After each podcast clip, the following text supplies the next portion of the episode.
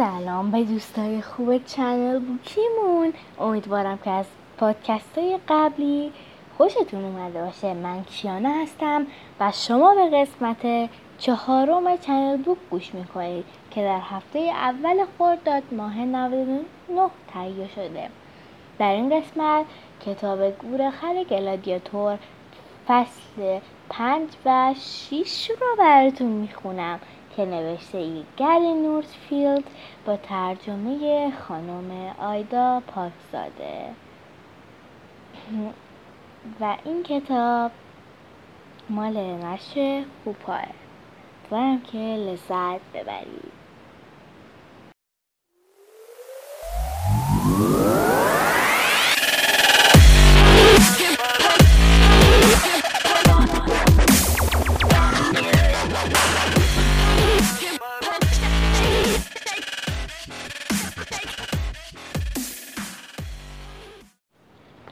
فصل پنجم. آمدم، دیدم، بالا آوردم. بعد از اینکه جعبه آنها را توی یک کشتی کوچک زوار در رفته هل دادن و حرکت روی دریا که شبیه سواری پشت یک کرگدن فوق‌العاده هیجان زده بود شروع شد. جولیوس فکر کرد واقعیت اینه که این بد ترین سفر من در تمام زندگیمه. جولیوس از بین ترک‌های روی دیوار قفسش نگاه کرد و دید عرشه پر از جعبه‌هایی است که با انواع و اقسام حیوان‌های عجیب و غریب که او تا به حال ندیده بود پر شده. البته بعضی‌هاشون هم دیده بود، حیوان‌هایی که همگی به خاطر دریا زدگی ناله می‌کردند.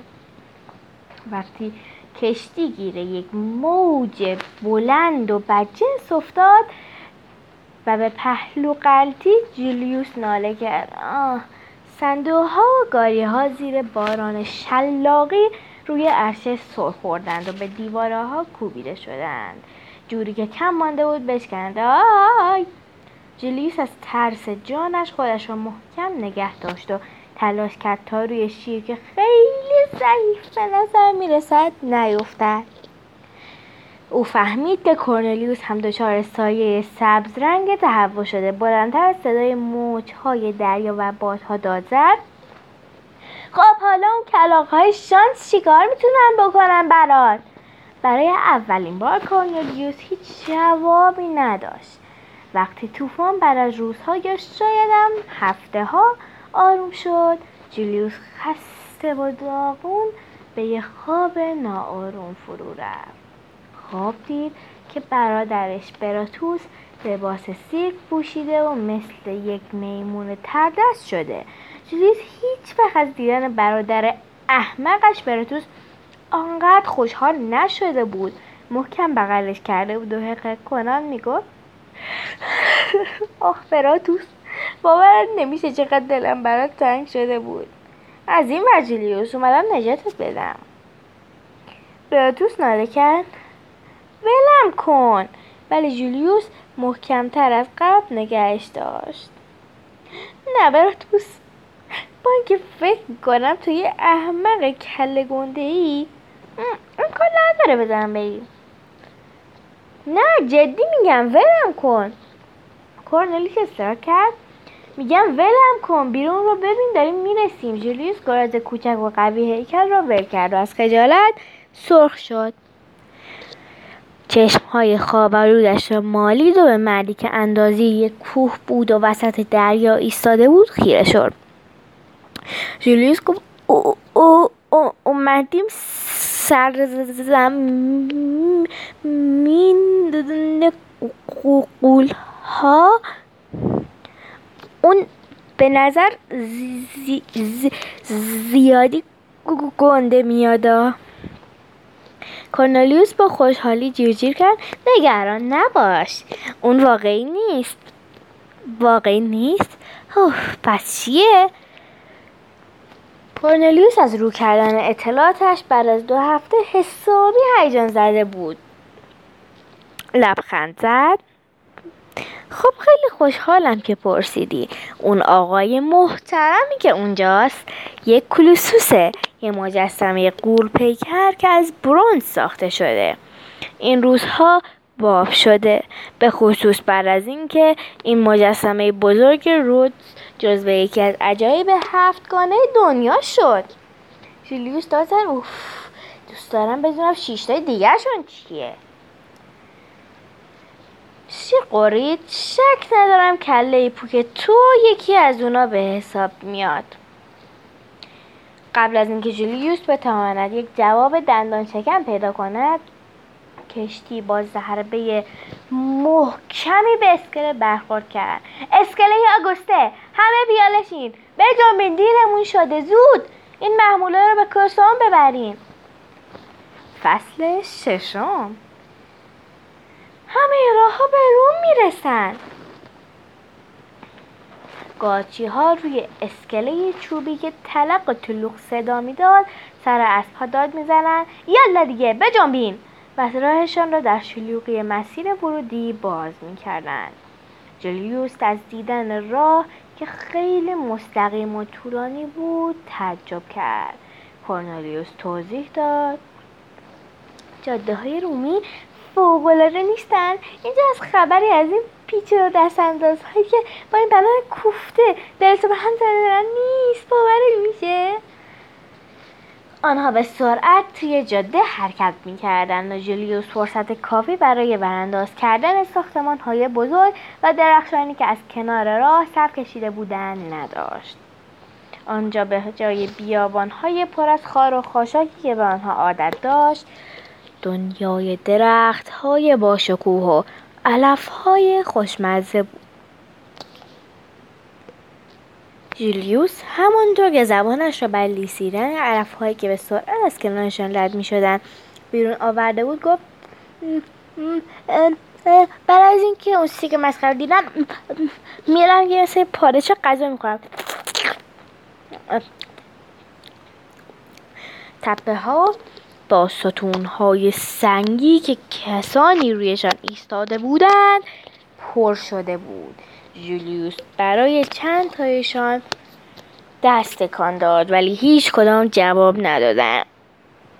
فکر کرد چه بی‌ادب. درخت‌های سنگی وجود داشت که خانه‌ها یا حتی جاده‌ها را نگه داشته بود و همه جا را خاله خالی کرده بود. کورنلیوس توضیح داد رومی ها مردم خیلی باهوشی هستن، نه اون مسیرهای روی درختها در واقع رودخونه های روی هوا هستن که آب رو به سطح میرسونن، بهشون میگن کانال آب. جولیوس زمزمه کرد اوه یک کانال آب. کورنلیوس ادامه داد اون درخت های سنگی هم ستون هایی هستن که ساختمون ها رو نگه می دارن. همانطور که جولیوس سعی می کرد همه اینها را توی سرش فرو کند یک ساعت و نیم گذشت و ناگهان یک دیوار خیلی بزرگ با یک دروازه باشکوه جلوی چشمشان ظاهر شد. وا مردمی که کلاه پرنده مرده داشتند با اسب به جلو تاختند و داد زد بجنبین، معطل چی هستین؟ گاری‌ها رو تکون بدین، امپراتور هادریان شخصاً منتظر ماست، نباید دیر کنیم. یکی از نگهبان‌های دروازه مقابل آنها ایستاده بود و راه را بسته بود. نمیتونین این گاری‌ها رو ببرین داخل. مرد با کلاه پرنده مرده جیغ زد چی؟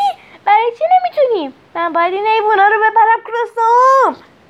قوانین رو که میدونین سپه سالار، هیچ عرابه‌ای بعد از غروب نباید وارد شهر بشه، به خصوص روزهای شنبه. البته اگه بخوان حیونا رو پیاده از توی خیابان ها ببریم هیچ مانعی نداره، گرچه مردی که کلاه پرنده مرده داشت یک لحظه سر جا خشک کرد و بعد داد چه ایده مسخره‌ای. بعد به سمت مردان خودش برگشت. آه بسیار خوب، همین کار میکنیم. شماها این حیوانات رو بگیریم، بجنبین یکی یکی. ولی اونا ما رو زنده زنده میخورن. ناسلامتی شیر و کفتارن. یه بار یه کفتاره داداش منو خورد. آه هنر نکنین، اون حیوانات رو از چه گاریا بیاریم بیرون. من نباید دیر به امپراتور برسم. شطور مرغ من میگیرم، گوله خر مال منه.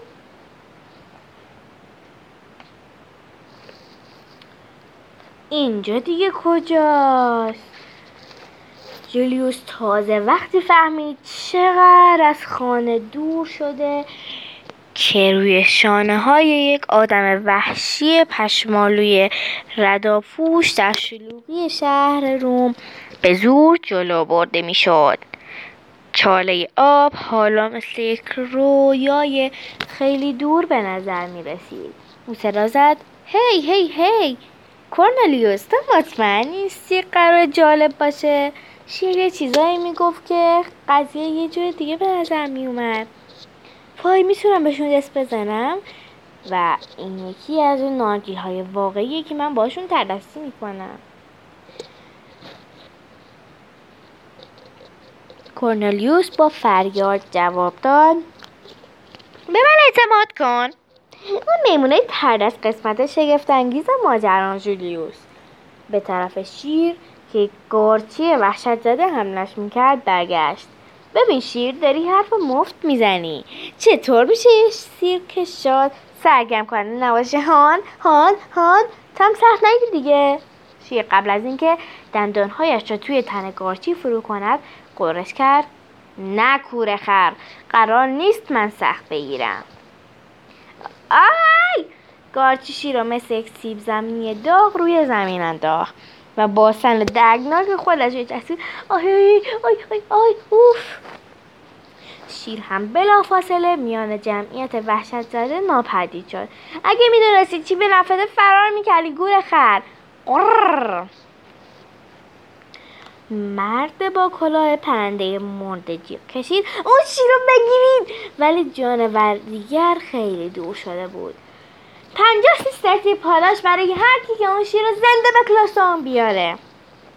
قرش بلندی بلندتر از سر و صدای خیابان های شلوغ شنیده شد که مثل صدای قرش دویست تا فیل بود.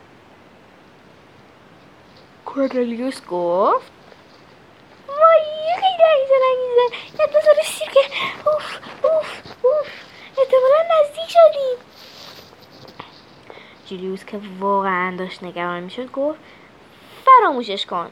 شیر واسه چی فرار کرد؟ شاید ما هم باید واسه خاطر همون چیز فرار کنیم. جولیوس اون شیر برخواه رو ورش کنم و چیز خوب پیش میره. کورنلیوس خیلی جدی پشپش کرد گوش کن، من چیزهای مهمی شنیدم که میتونم بگم ناخوشایندی، یک کمی ناخوشایندی بود، درباره اتفاقهایی که توی روم میفته، ولی فقط واسه شیرها و بقیه جونورهای ناجوره. اوضاع ما خوبه. جولیوس قانع نشد، انگار چی چیزی میدونست که بقیهشون از اونها بیخبر بودن. ولی قبل از اینکه بتونه چیزی بگه منظره حیرت انگیز قلعه‌ای بلند جلویش ظاهر شد و نفسش رو بند آمد. زیر لب گفت آه.